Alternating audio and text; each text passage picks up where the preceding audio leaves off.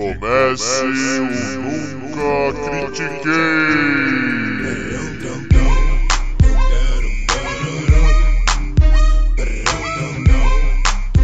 Boa noite, bom dia, boa tarde. Bem-vindo a mais um episódio do podcast esportivo embasado não jornalístico zoeiro. Eu nunca critiquei. Eu sou Maurício, the host with the most, o seu Torben Grael desse episódio. E comigo, o meu Fernando Meligene de hoje é o Arthur Bindi. E aí, Bindi, você tá bem? Eu sinto que eu tenho que falar em um pouco de espanhol para fazer jus ao nome que foi me dado, ou não? A gente passa do jeito que foi e seguimos o baile. Não, ele é brasileiro, cara. Ele, ele jogou a Copa Davis pelo Brasil, ele é brasileiro. Então seguimos. E ganhou medalha no Pan-Americano, vou só jogar isso aí também.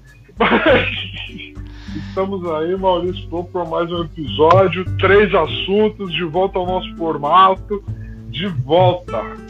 E hoje temos uma participação super especial do campeão da Copa Finasa de 1992 Classe Cruzeiro B, quarto lugar da Copa Finasa de 93 Classe Cruzeiro B e segundo lugar na Regata da Marinha de 1989 Classe até 23 pés, Fernão Paes Leme, o especialista da regata para ajudar a gente hoje.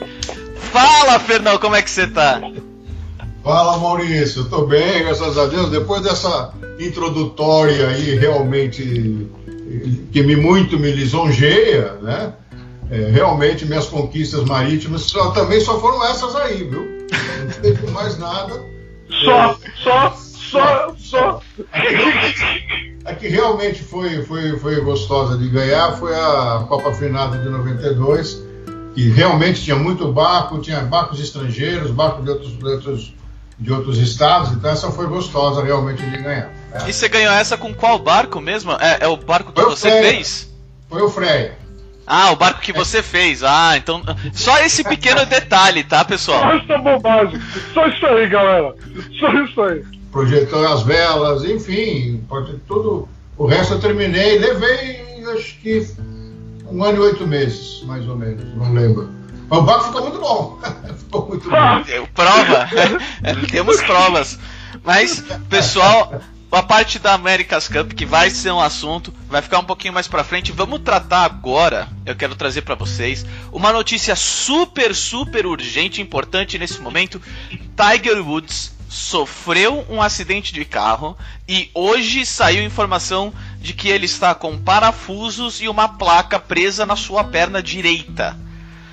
E, cara, eu não faço a mínima ideia de quando ele vai voltar, em qual condição ele vai voltar e ainda mais, se ele vai voltar. Voltar. Ele já tinha feito uma cirurgia para as costas, então ele já estava passando, é, pa passando por uma recuperação e ele ia tentar voltar em abril para o Major. E agora com certeza não vai voltar em abril. É, já era difícil talvez ele voltar, então Galera, eu.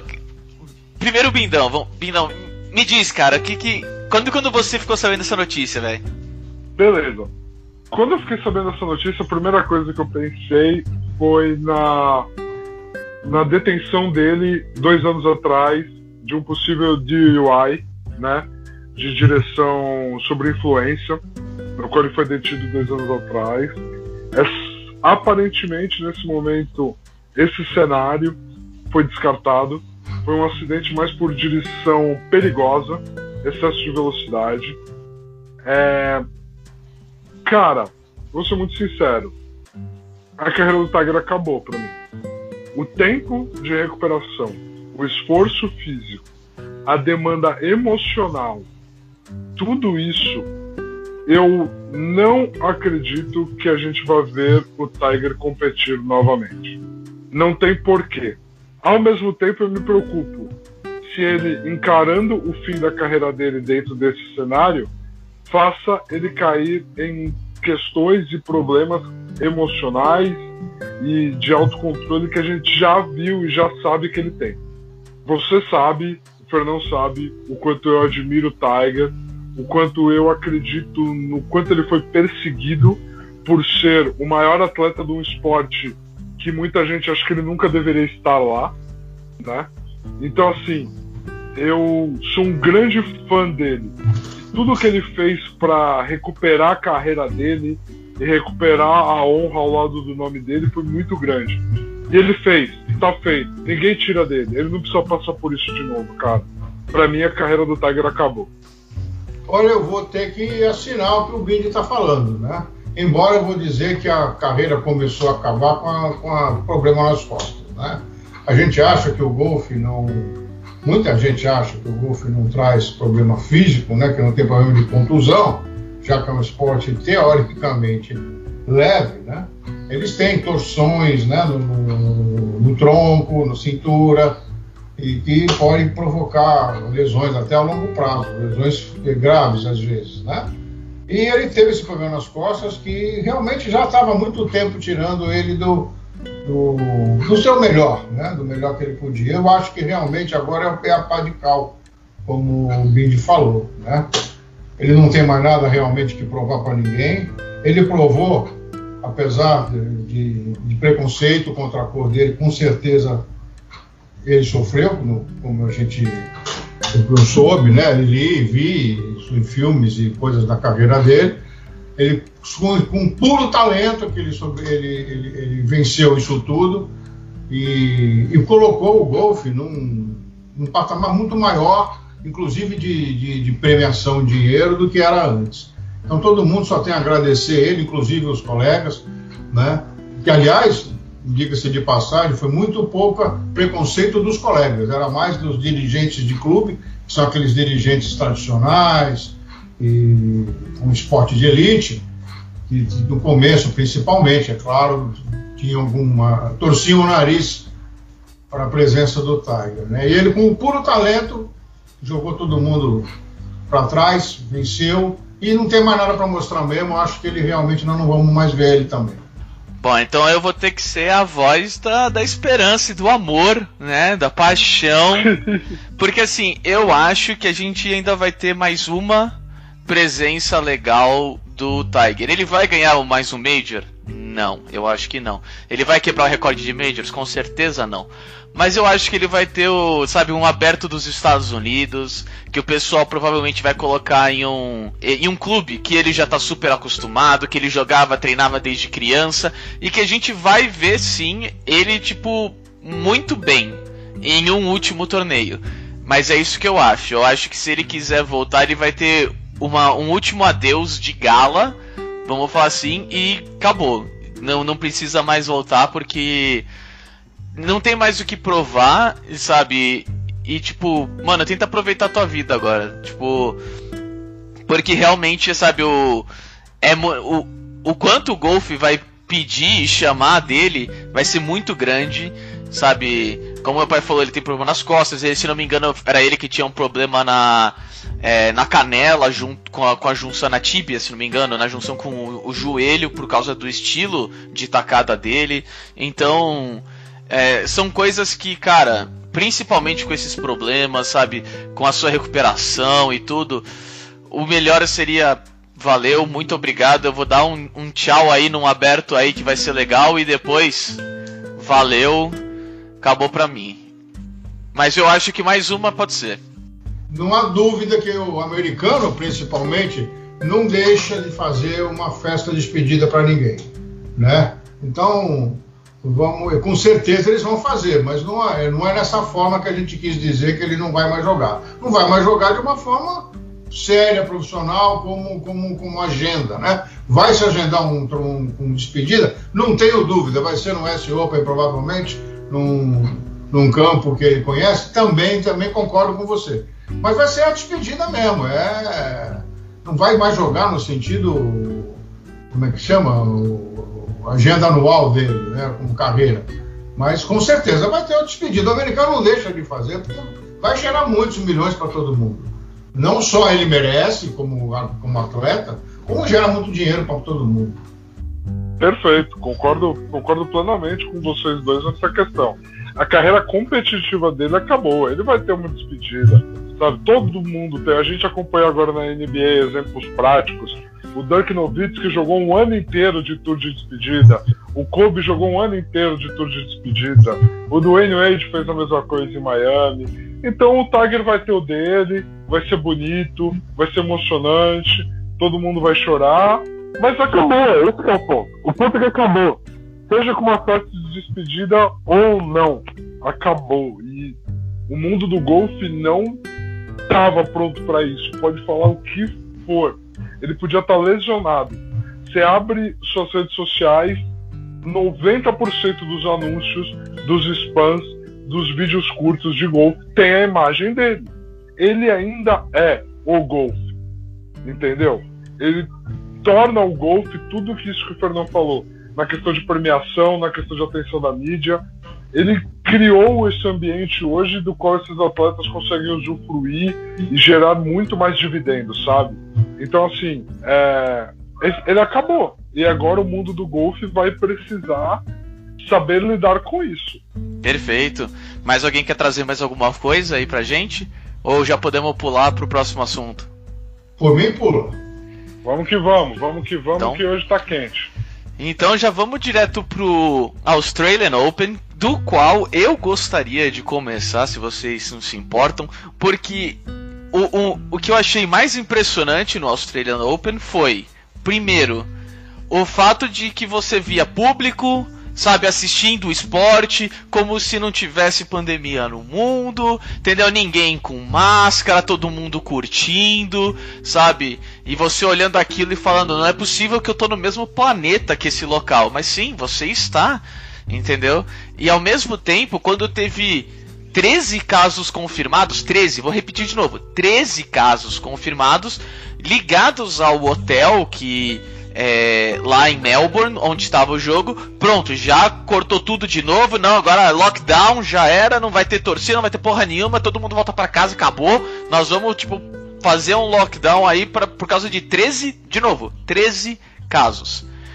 Então, para mim, isso é extremamente, sabe, incrível de ver, incrível de olhar. As pessoas sabendo todas sabendo, cara, é isso que a gente precisa fazer, sabe? Vão ser 14 dias super chatos, mas vão ser só 14 dias. E sabe, ah, a gente vai perder metade do Australian Open. Foda-se, mas a gente vai ter o resto do ano pela frente. Então é algo que eu achei assim sensacional de olhar assim do lado de fora do torneio em si e é claro, assistir o Karatsev que do qualifier conseguiu chegar lá em cima, se não me engano, a semifinal e perdeu para o Novak Djokovic, que é o melhor tenista do mundo atualmente, para o bem ou para o mal. E ele até conseguiu ganhar do Schwartzman, entendeu? Número 8 do mundo, sabe? Então foi algo que muito legal de ver, não só fora né, do, da, do, do, torneio, do, do esporte, a gente vê algo de esperança, de coisa legal, como também no esporte a gente, tipo, vê algo assim, uma, uma história Cinderela, sabe, que durou tanto tempo no esporte.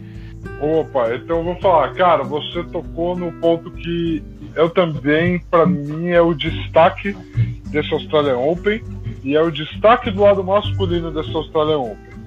Porque essa era uma pergunta que eu estava me fazendo num cenário onde o circuito competitivo foi extremamente reduzido, as competições, tudo isso, eu esperava que um esporte individual como o tênis, que sempre apresentou cenários de surpresa em suas competições, tivesse resultados mais evidentes de surpresa.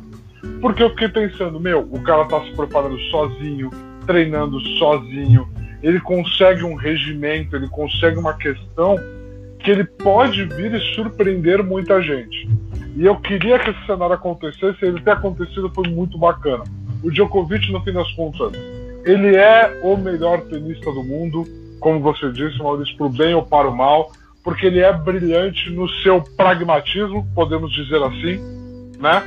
Ele é brilhante no seu pragmatismo e levou, e levou. Ele é o mais bem preparado, ele é o mais talentoso, o mais técnico, o com melhor jogo mental. Ele jantou o Medvedev na final. Foi um jantar, foi um banquete que ele fez com o Medvedev. Entendeu? Então, assim, essa foi a narrativa do masculino. Agora, Naomi Osaka. Ela não é mais o futuro, ela é a realidade e ela pode não ser a número um do mundo. Ela é a melhor tenista do mundo hoje. E a gente achou que naquele US Open, no qual ela ganhou da Serena, a gente poderia estar vendo um início de uma nova estrela, uma passagem de bastão. O que aconteceu na semifinal dessa Australian Open entre Serena e Naomi Osaka foi a passagem de bastão definitiva. Foi a entrega de uma geração. A Serena, infelizmente, por uma questão biológica, aparenta após a gravidez não conseguir recuperar o atleticismo e o corpo que ela precisa para ganhar das top 3 do mundo hoje. Ela aparenta não ter isso nela mais. Ela foi dominada pela Osaka e ela aparenta ter visto isso nela mesma. Então a gente tem próximos capítulos da carreira da Serena a observar, a ver o que vai acontecer. Mas para mim, aquele momento, a, a, a, Naomi tinha ganho a final, para mim é o ganhar da Serena, porque a postura dela, tudo nela, exala alguém que sabe que chegou onde chegou e é quem é mesmo tão jovem. Nós estamos vivendo já a era da Naomi Osaka. Para mim é claro, claro como dia, cara. Claro como é para o governo australiano fazer um lockdown completo por causa de 13 casos. Entendeu?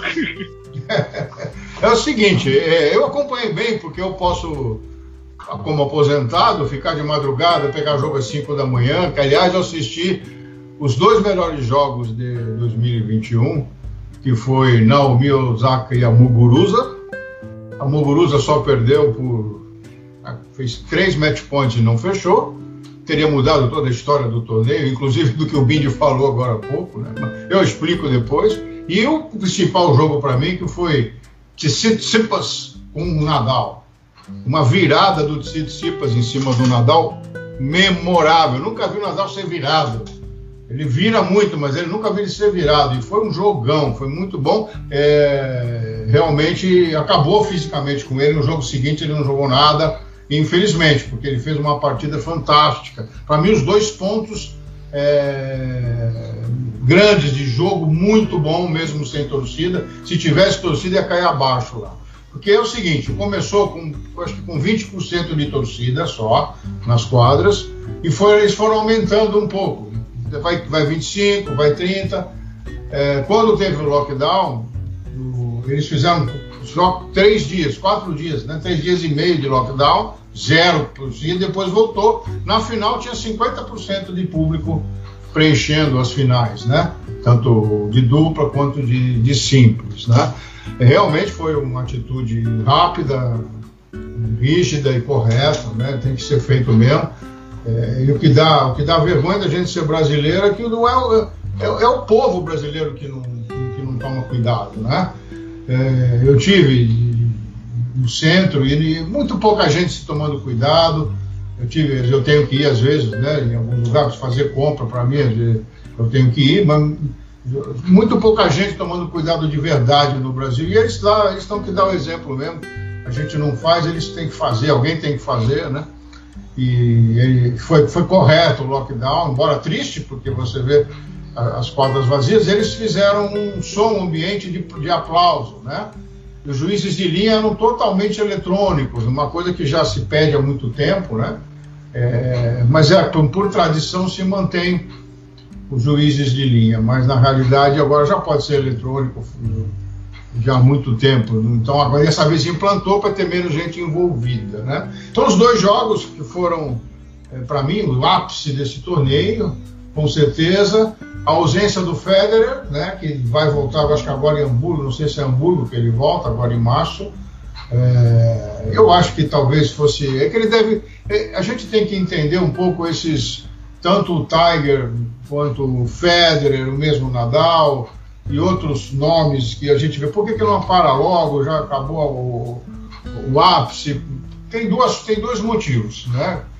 O primeiro são contratos financeiros com, com, com, com, as empresas esportivas que eles devem estar cumprindo, né? ou querem cumprir, tem dinheiro entrando e, e vão cumprir cada vez mais.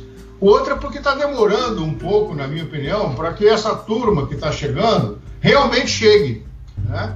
Quer dizer, chegue, por exemplo, o Tsitsipas ganhou esse jogo do, do Nadal. né? mas ninguém está conseguindo derrubar o, o Djokovic. Né? É, Tinha-se esperança, né? Zverev, o Tsitsipas, o Medvedev, é, o Raonic, Lajovic, eles não estão chegando ainda, né? Então ainda tem muito espaço para os tenistas mais tradicionais ou mais antigos, como o Nadal e o Federer principalmente. O Murray você teve que se afastar por problemas físicos, né? Contusões, uma contusão mais, mais grave. Não é tão grave, é que ela é crônica, né? Não, não tem como curar.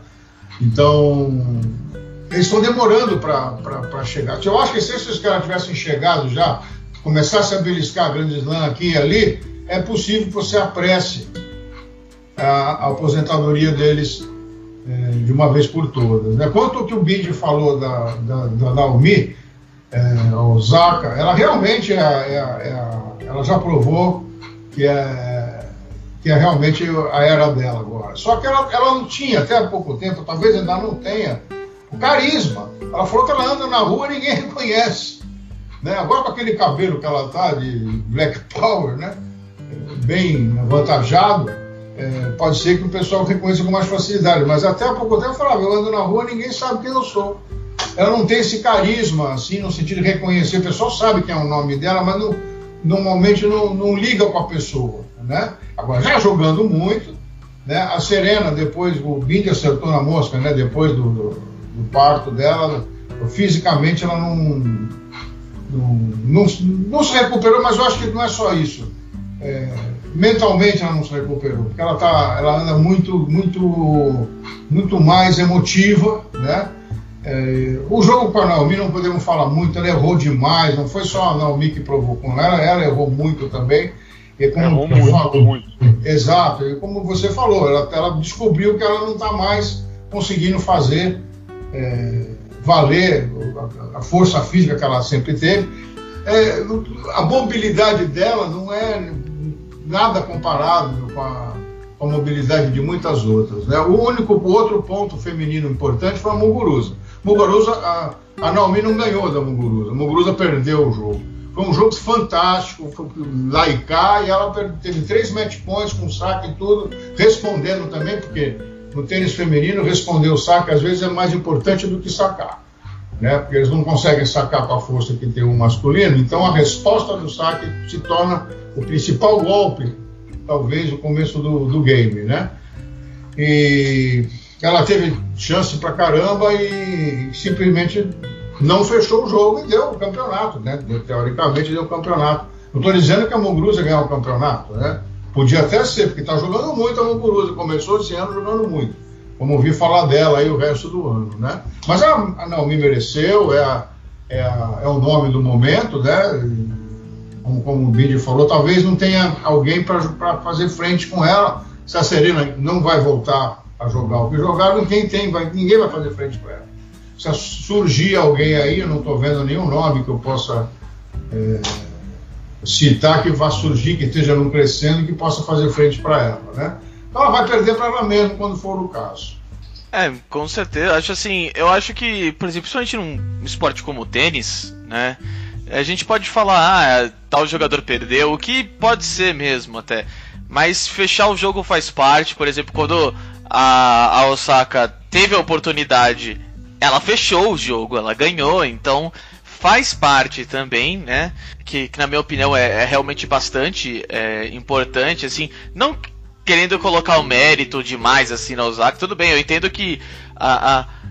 Muguruza, Muguruza ela poderia ter fechado o jogo não conseguiu, mas faz parte, também faz parte, por exemplo, uh, da Osaka jogar bem o suficiente para tipo, olha, você que vai ter que ganhar de mim, porque eu não vou perder esse jogo. E ela não conseguiu.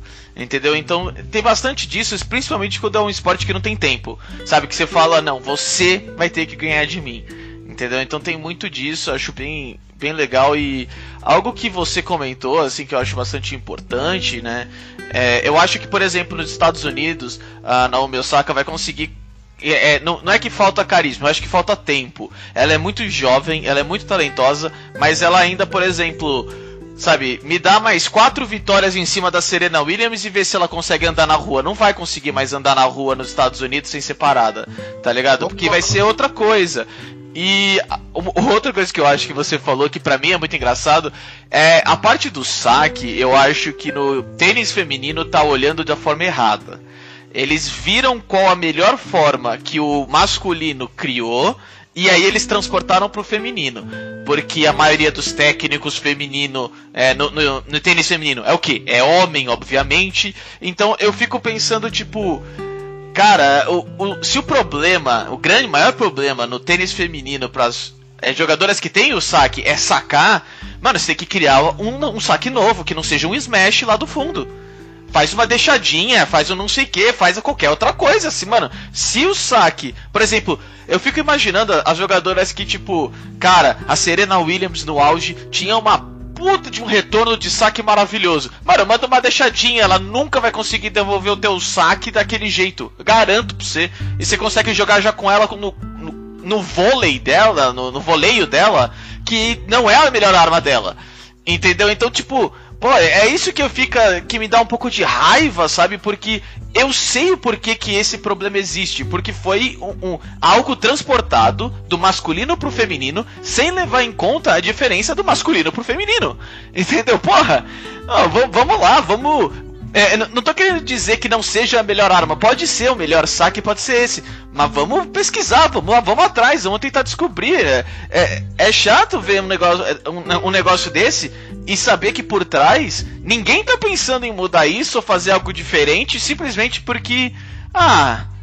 É o melhor jeito já há tanto tempo, sabe? Por que, que a gente vai tentar descobrir? Eu acho isso errado. Se o, se o resto evoluiu, tem que evoluir junto, entendeu? Se o retorno de saque ficou tão bom a ponto do saque ficar ruim pra pessoa sacar desse jeito, muda.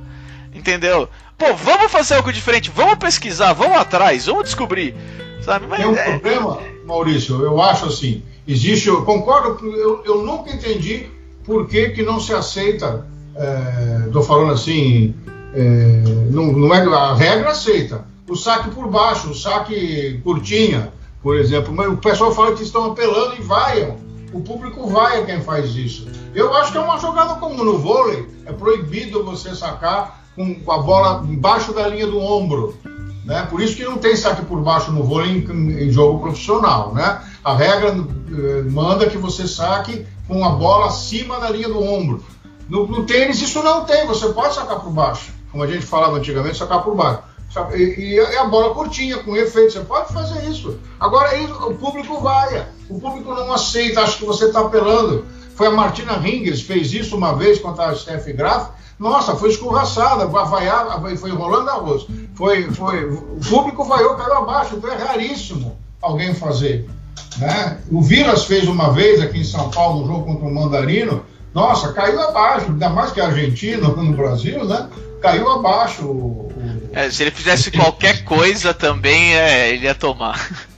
É, tudo bem, mas tava um jogão. Eu tava lá, eu tava no Pacaembu, foi um jogo no, no, desculpa, no Ibirapuera, eu tava, eu tava lá nesse, nesse dia assistindo o, jogo e, e tava um jogaço, o cara resolveu sacar pro baixo, realmente ele tava com cãibra, não aguentava mais. E veio vai, o pessoal não aceita, né? Infelizmente, como você falou, podia ser uma arma, por que não? Mas o pessoal ainda não aceita. Eu acho que ele tá certíssimo como argentino sacar dentro do Ibirapuera só que ninguém ia gostar.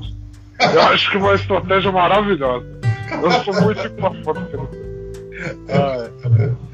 Eu queria aproveitar esse momento então que a gente está falando sobre trazer uma nova técnica e trazer uma técnica que alteraria o jogo para puxar uma transição para o nosso próximo assunto, que é a America's Cup. Porque na última vez que a gente trouxe ela aqui no podcast, a gente discutiu muito a questão de como ela está sendo competida, como está a engenharia por trás de tudo isso. E agora nós entramos numa fase decisiva dela. E Maurício, Fernão, por favor, o espetáculo é de vocês. Pera aí, eu, eu, eu quero ir primeiro, porque aí eu vou deixar algo aqui, e aí o nosso especialista pode até pegar as informações que eu tô dando e falar o que ele acha, tá?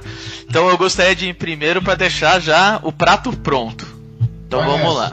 É, eu tô assistindo todas, sabe? Não, não tem jeito, é algo que eu acho muito, muito da hora, porém, né? Uh, Primeiro falando um pouco de resultado, nós tivemos a semifinal, ah, o que para as pessoas é mais fácil entender. Nós tivemos as quartas de final e a semifinal, né? Na quarta de final foi o American Magic dos Estados Unidos contra o Luna Rossa Prada Pirelli do nosso amigo Bindi aqui da Itália. Marav maravilhoso, melhor nome. Com vitória do Luna Rossa, que foi contra o time do. nas semifinais, contra o time da, do Reino Unido, né, o time Ineos UK, com vitória de novo, uma vitória super tranquila e fácil do time da Luna Rossa Prada Pirelli que se mostrou muito é, melhor do que o time é, da Ineos.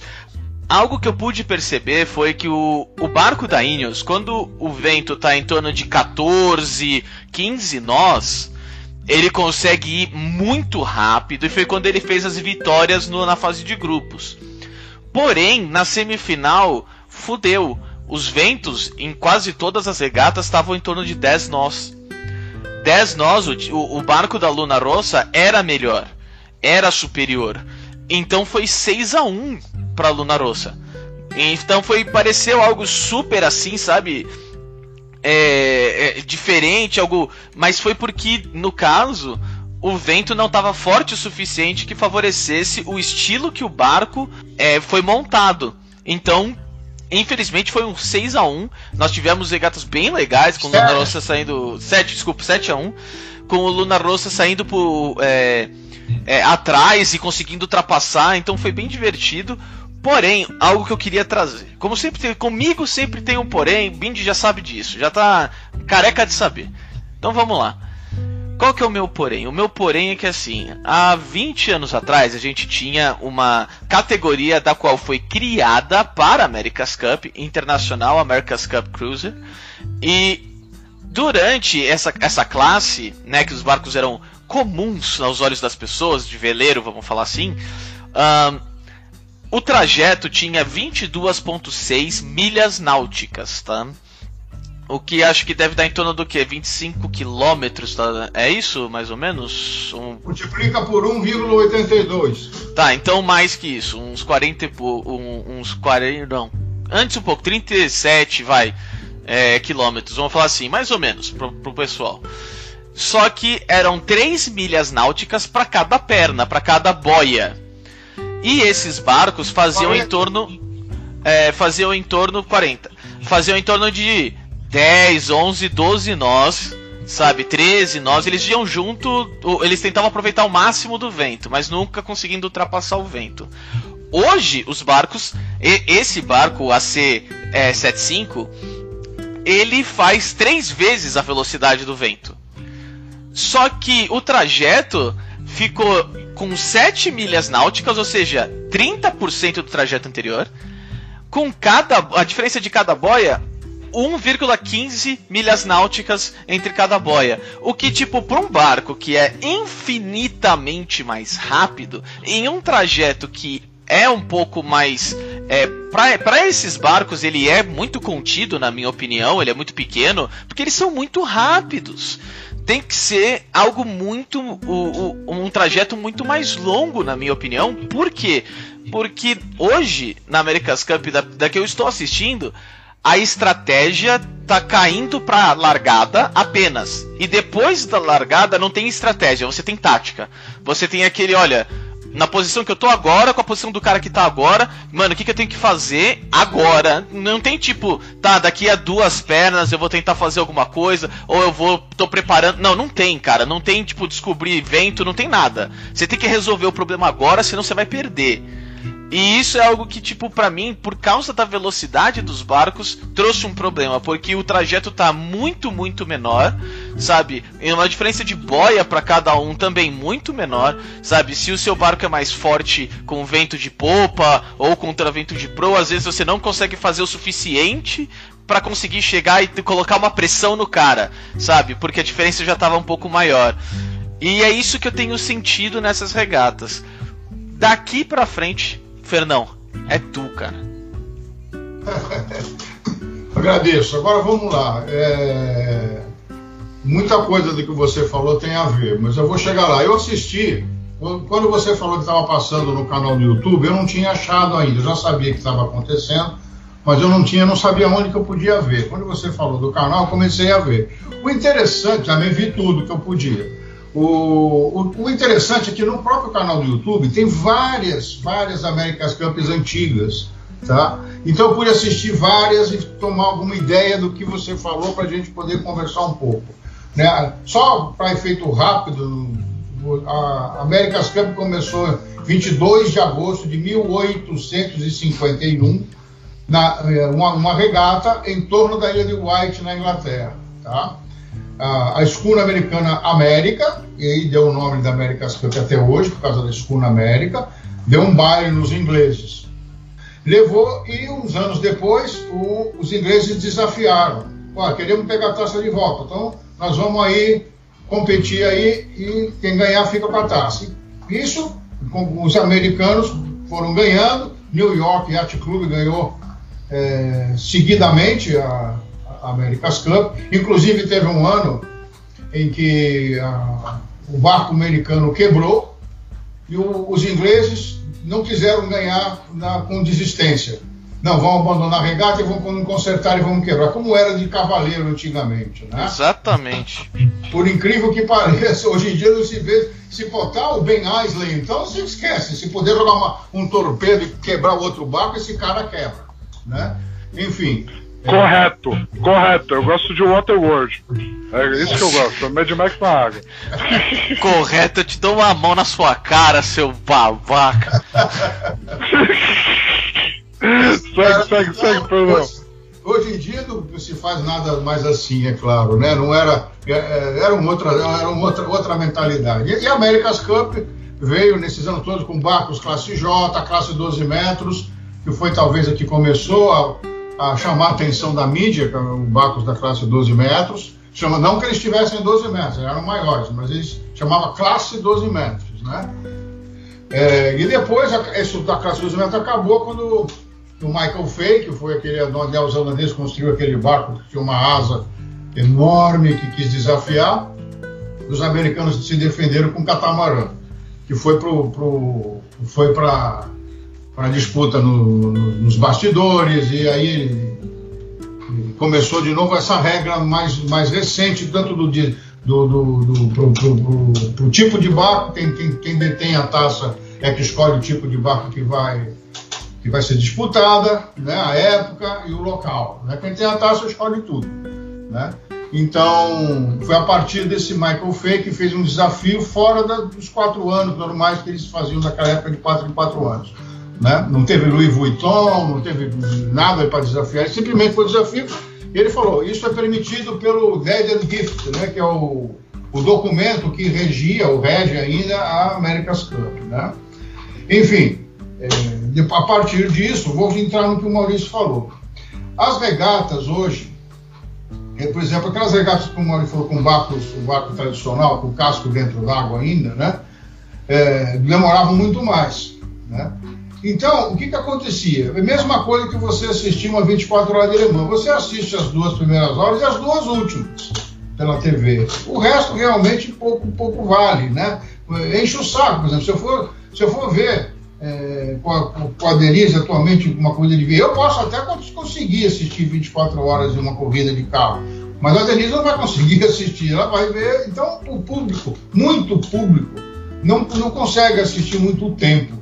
E as regatas antigamente duravam 5, 6 horas, 3 horas. 3 era o mínimo, acho que 6 era o máximo, se não me engano. Tinha um tempo máximo da regata no America's Cup, depois disso ela era cancelada se ninguém cruzou a linha em tanto tempo acho que era 5 horas e pouco de, de 15 minutos. Quem não fez nesse tempo, eles, eles, eles encerravam a regata, não era inválida, né?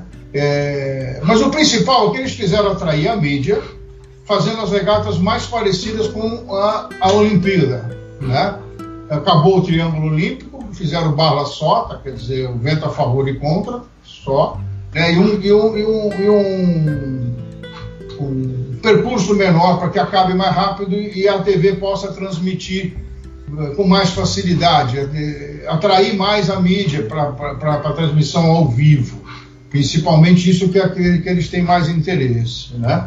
E outra coisa, esse tipo de barco com os hidrofólios, né, é, são muito rápidos e tem uma coisa interessante. Eu ainda não vi nesse tipo de barco disputa é, que eles chamam neck to neck, né? Quer dizer, pescoço a pescoço, como os ingleses falam, né? É, é, sempre um barco vai, dispara e vai embora. Então ela fica a regata, às vezes, desinteressante.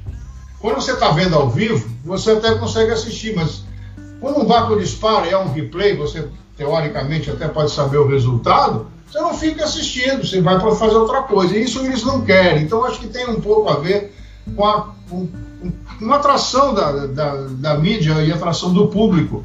Né? Esses barcos realmente, quando um vai na frente, eu ainda não vi barcos parecidos de, com hidrofólico disputando realmente com táticas e estratégias e, e, e bordos. E, antigamente, nos barcos monocasco, você tinha a, a, disputa de bordo, né? Você virava para lá, você fazia, tentava fazer o outro errar, o outro cair num, num buraco de vento, enfim, tinha muita tática naquela época. Hoje em dia você não vê mais, realmente, como o Maurício falou.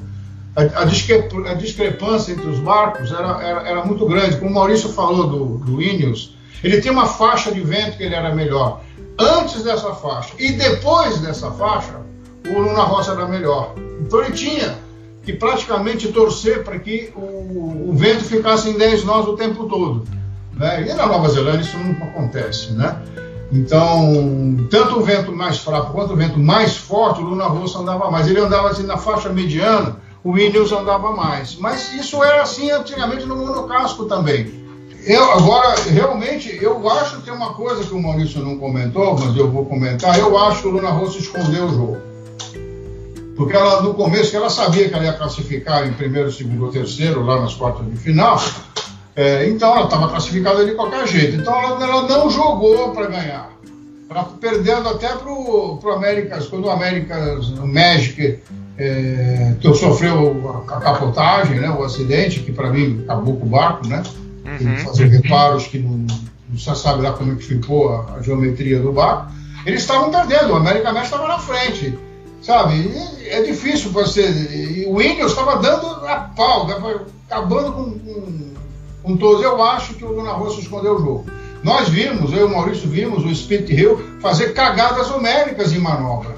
Nem eu fazia, eu que sou um mero vencedor de Copa Final, fazia aquela manobra, o Maurício percebeu, e o cara fez, quer dizer, eu estou achando que ele estava escondendo o jogo. Ele não queria dizer que o barco dele era melhor para forçar o outro a melhorar. Né? Então, ele fala, não, os caras vão achar, não, nós estamos bem, nós estamos vencendo tudo, eles têm, obviamente, relaxam um pouco. E quando precisou, eles ganharam, ganharam de, de sobra, ganharam foram penalizados numa largada, largaram lá para trás e na primeira volta já estava 11 segundos na frente. Quer dizer, eles estavam andando muito mais, né? não é só o vento. Eu acho que eles esconderam o jogo, que é muito comum é, na America's Cup. Na, a primeira defesa da Austrália da America's Cup, que foi, a, a, se não me engano, 83, eles defenderam primeira, pela primeira vez, né? o americano escondeu o jogo até as finais. Eles estavam perdendo, não ganhavam toda hora, perderam para Nova Zelândia, perderam para o Sul, que uma coisa chegou nas finais foi 4 a 0. Tá? Por quê? Eles esconderam o jogo, falaram que estava aquela vento, ah, o vento entrou forte, agora o barco vai andar. Não era só isso, eles esconderam o jogo, eles escondem para o outro não, não melhorar, não, não, que você pode alterar várias coisas no projeto do barco, você pode trocar vela, pode fazer um monte de coisa durante a competição, né? É, pode até, não sei, só, só não pode trocar de barco. Nem isso eu tenho certeza, mas acho que só não pode trocar de barco. Né? Então, é, eles escondem o jogo. O Split Hill é muito experiente, né? Ele, ele, aquela cagada de manobra que, foi, que ficou na nossa vista, que a gente não conseguia entender, eu comecei a perceber depois, falei, esse cara não fez isso de propósito. Não pode ser, esse cara não ia errar, né? É, nessa, nessa manobra ainda por cima, foi assim, ele. Ele, um, uns dois dias antes, ele tava jogando. Eu acho que assim, a time, o time Ineos da, da, do Reino Unido, ele escondeu o jogo até a fase de grupos, na minha opinião, porque eles mal conseguiam ficar em cima dos folhos. De tão ruim que o barco tava antes, naqueles amistosos. E eles ganharam a fase de grupos de 6, a, é, 6 7, 8 a 0 né, contra o American Magic e o Luna Rossa. Não perderam nada. Então, Eu tipo, foi, foi impressionante assim, a evolução do barco.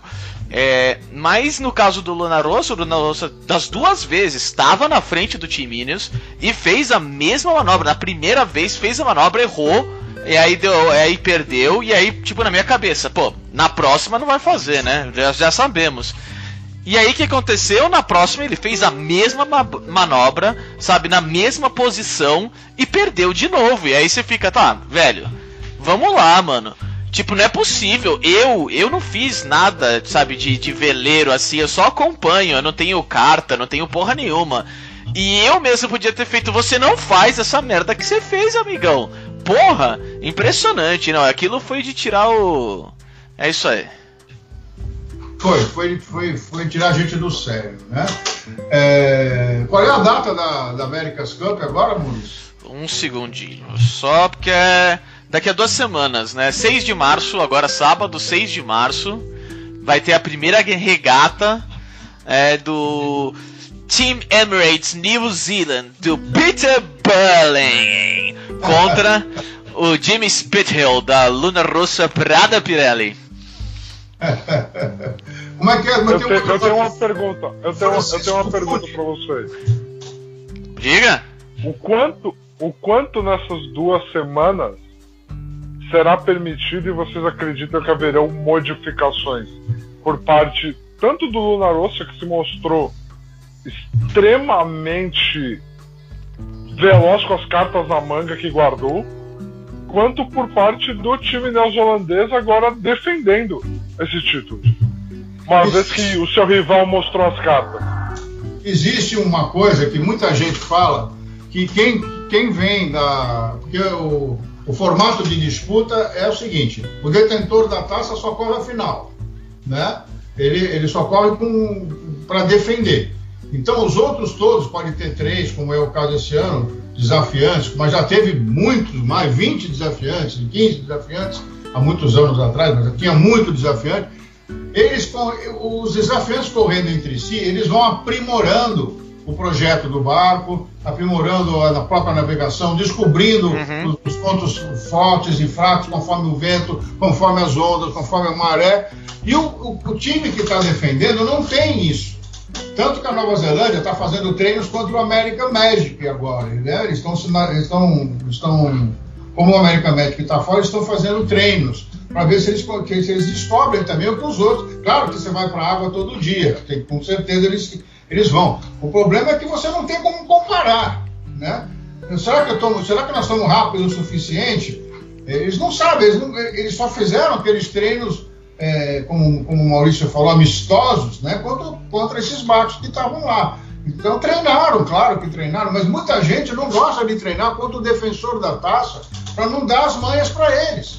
Eles não dão tudo. Isso já, o próprio o Peter Bertrand, que é o, desculpa, John Bertrand, que foi o australiano que ganhou a primeira vez fora dos Estados Unidos, né? É, quem ser americano, ele falava, a gente não, não, não, não vamos, não vamos é, treinar com o defensor para a gente não deixar com que ele se avalie. Né? E se treinar, vamos, não vamos dar tudo para achar que ele está bom. Aí quando vai para valer, né? E o cara achava, puxa, eu tava bom pra caramba. Aconteceu. Acho que na segunda defesa do, do, da Nova Zelândia, é, ele defendeu a primeira contra o, se não me engano, foi contra o Prada mesmo. A segunda, acho que foi contra o Aleni. Né? Eles, ele, a, o bar, o, quando eles davam o bordo, a água entrava para um lado do barco. Como é que eles não viram isso antes? Porque nunca treinaram naquela intensidade antes. A água entrava, jorrava para dentro do barco. Eles perderam, eles, inclusive perderam de 5 a 0, se não me engano, porque não no. No meia? 50 quilos mais pesado que o barco não anda. Exato, entrava tanta água que não tinha como competir. E pior que não, não tinha como. Como é que eles viram isso antes? Porque não treinaram naquela intensidade, né? É, não fizeram, não forçaram o barco o suficiente para ter aquele. Senão tinha descoberto antes que o só levantar um pouco a borda, não sei como é que seria aí o projeto, eu não vi, realmente não saberia como fazer.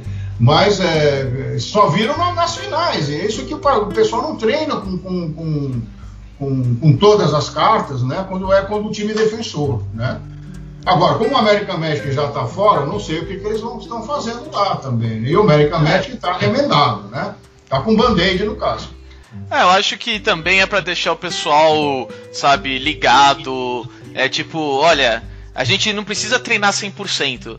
A gente só precisa treinar o suficiente para quando a gente for de fato cair no mar, né?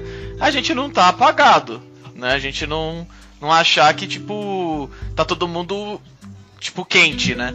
Eu acho que assim, a Nova Zelândia com certeza, meu pai sabe disso, eu, e eu aprendi, né, com ele assistindo, né, as primeiras, sabe, a Nova Zelândia não tá dormindo nessa hora. Eles não estão só assistindo e aí, vamos pegar uma pipoquinha, não. Nós vamos assistir e nós vamos estudar. Aqui é puro estudo, nós vamos pegar o máximo. O se o Luna Rossa jogou todas as cartas na manga, eu acho que o time New Zealand vai vir um pouco mais forte. O quanto mais forte eu não sei, porque é, eu, eu não tenho tanta certeza se o time Spirit trouxe tudo pro, pro, pra essa final. Talvez. Pode ser porque eles precisavam ganhar de um barco que em teoria estava melhor, né, do que eles.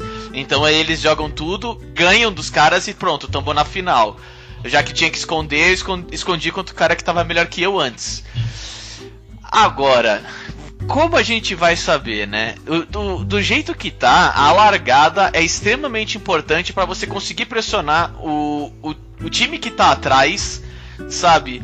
A, a, a ser pressionado é tipo, mano, eu tenho que sair de trás desse cara. Eu não posso ficar acompanhando ele e achar que meu barco vai passar porque não vai. Sabe, ele vai roubar o meu, o meu vento na hora que eu chegar perto alguma coisa. Então, normalmente você, tipo, cara, você vai fazer uma manobra a mais porque eu não vou mudar nada e eu tô na sua frente. Então é algo que é um pouco é, é, é uma briga assim, né? E eu acho que no caso do, do time da Nova Zelândia, o Peter Burling, ele as, eu não sei para esse barco em específico, né? É uma tecnologia nova, nós estamos descobrindo agora. Mas as largadas dele não foram assim, tipo, excelentes. Nem na, na America's Cup anterior, como também nessa nos amistosos. Ele pode estar escondendo, obviamente, mas vamos ver. No caso do, do Luna Rossa, é, o Jimmy Speedhill ele é 880 em largada. Ou ele perde a largada, tipo, faz um, um, cálculo feio, ou ele ganha bem a largada, tá ligado? Muito bem. Que nem meu pai falou, eles foram punidos na, em uma largada contra o Timinius, porque ele passou, ele largou antes um segundo, dois segundos antes. Passou antes. E aí queimou você. É, queimou largada. Aí você tem que ficar 50 metros atrás do seu adversário. Essa é a punição. Você tem que ficar 50 metros atrás do seu adversário. É, a não ser que, tipo, o seu adversário não consiga, ou alguma coisa assim, tipo, que seja você falar, olha, eu quero passar pelo pênalti, mas o cara não tá me deixando, tá ligado? Ele tem que velejar normal para eu cumprir o pênalti. Se o cara tipo, parou tudo e falou: Não, eu vou parar tudo aqui porque aí eu posso engatar mais pra frente, o pênalti, claro que deve se desfazer. Não que eu tenha lido a regra, mas faz sentido, né? Então, cara, eu não sei. Eu. Eu dou um pouco de favorecimento ao time neozelandês porque eles criaram a tecnologia, eles já estão um pouco mais acostumados com fólios porque eles criaram os hidrofólios é, funcionando para barcos à vela, no caso, né? Que claro que os hidrofólios são uma tecnologia super antiga, eu entendo, mas era só barco a motor. É, então a vela eles criaram essa tecnologia, criaram a tecnologia de hidrofólios em monocasco de, dessa tecnologia agora que nós estamos. Então vendo a Luna Rossa, eu acho que eles conseguem estudar um pouco e vir um pouco melhor. O quanto melhor eu não sei, entendeu?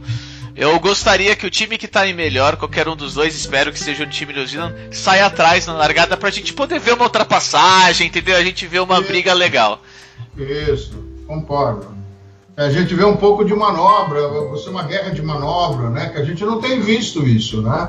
Como você fala, o cara vai para frente, ele larga, faz o dele, de vez em quando uma marcaçãozinha quando o cara tenta abrir uma coisa diferente, mas é muito raro, porque a, a distância entre os barcos é tão grande que você não tem essa, essa, essa alteração de você marcar, você não precisa marcar, né? porque não está muito perto. Chegou a ter quase 2 mil metros entre o Luna Rossa e o, e o, e o Ineos, né? numa das regatas ali. Foi tão absurda a diferença. O cara simplesmente foi pra boia. Eu acho que se ele fosse em Poparrada, ele chegava na frente.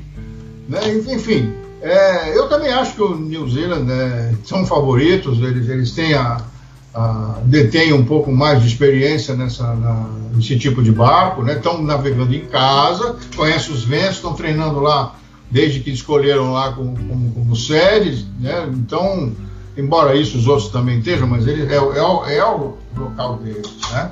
Vamos esperar para ver se tem um pouco mais de ânimo, assim, de, de disputa, não seja uma coisa assim, 7 a 1 7 a 0 né, como tem sido, né, e, ou também não, aquela que foi nos Estados Unidos, que estava 8 a 0 para Nova Zelândia, os, os americanos ganharam de 9 a 8, também não interessa, né. Aliás, com a presença ah. do Ben Isley, né, quando o Ben Isley foi para lá, mudou tudo, como se ele fosse o melhor velejador. Na minha opinião, fizeram sacanagem. Alguma sacanagem teve. Né?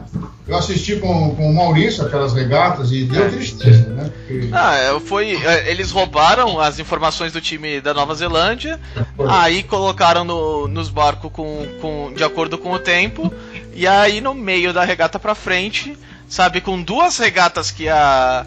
A, a Nova Zelândia estava na frente, que por questão de tempo, o tempo máximo foi cancelada, sabe? Uma tipo, delas a outra foi por causa de o vento passou de 25 nós. É, e tava rápido demais. Isso, e aí. É. E aí você fica tipo, mano, vamos lá, tá ligado? Eu entendo a, a parte de o, muito, muito forte, tudo bem. Mas a que tava muito fraco é muito do tipo, mano, você faz menos pernas e, tipo, tava na última boia, tava na última perna, sabe? E faltou coisa de 5 minutos pra Nova Zelândia ser campeã do mundo, lá do campeão da America's Cup, e aí foi cancelado, e aí não teve, sabe? Tipo, foi, foi feio. Aquela foi feia, os Estados Unidos fez de tudo para ganhar e ganhou feio mesmo sabe? Teve. rolou processo do patrocinador, rolou uma porrada de coisa, tanto que eu acho que eles aprenderam a lição e, tipo, vale mais perder a America's Cup, mas ganhar o dinheiro, sabe, do que perder o dinheiro e ficar com a America's Cup manchada. É, mas foi, essa foi, foi foda. Foi, foi sim, isso aí foi. Então a gente espera, né, que seja um pouco mais é, pau a pau, né? Vamos, a gente vamos torcer. Teve, teve realmente a America's Cup que eu, eu assisti várias aqui para recordar também e que foram sensacionais, mas tem, tem, uma coisa que não tinha naquela época, né? Tem hoje, que é a, a, a filmagem é sensacional, né? Naquela época eu filmava de barcos, né? Os helicópteros não podiam chegar muito perto por causa da, do vento, podia ajudar um barco ou outro, né? Do vento dos helicópteros, então tinha uma distância a ser mantida, né? Mas mesmo assim era legal. Hoje em dia você tem marcação de água, de, de, de distância, de velocidade, né? Enfim, naquela época você filmava de. É um show. É, é um show. É. Você filmava de longe, mas não, não tinha as marcações todas, né? Mas era, Algo... era a época. Pode, pode terminar, pai. Não, era a época que você era diferente realmente a filmagem, então hoje é sensacional você ver. Eu, eu, eu vou repetir só isso que eu já falei, que eu acho que eles mudaram toda essa, essa, essa forma de disputa para atrair mais mídia. Não ficar tantas horas no ar, o barquinho andando devagar, porque na realidade os barcos andavam devagar. Hoje eles correm, né? Naquela época era quase como se fosse remo, né? Para você olhar. Então, quando tinha vento fraco, então, nossa senhora, então ficava um pé no saco, essa é a realidade. Quem não gosta, quem gostava, tudo bem, o cara tá indo para a esquerda. E aí eu falo, pô, não vi nem ele se mexer, quer dizer, enfim, é, para atrair mais público, né, um barco, já que o barco hoje em dia dá aquela impressão de velocidade na água mesmo, né? É, eu acho que eles fizeram foi por causa disso, diminuíram o tamanho das regatas, ou, não, não em, milhas, mas o que eles quiseram foi diminuir em, em, em tempo, né? Hoje em dia dá o quê? 40 minutos uma regata, Maurício? Por aí, é, não passa disso, 45, é, 50 minutos. E, antes era de 3 a 5 horas, né? Completamente diferente, né? Então eles estão querendo fazer como é a, a, as regatas olímpicas, né? Mais rápidas, né? Enfim. É. Eu, eu, eu, concordo contigo, com certeza. Eu só acho que, sabe, para um, por exemplo, os americanos que são muito desse tipo de é, é, da televisão e fala não porque é muito lento ou, muito muito chato ou coisa assim. Ou vocês assistem beisebol sabe como se fosse ainda o, pass o passatempo americano. Vamos lá. Sabe, não existe chato quando um dos esportes mais populares no seu país é beisebol.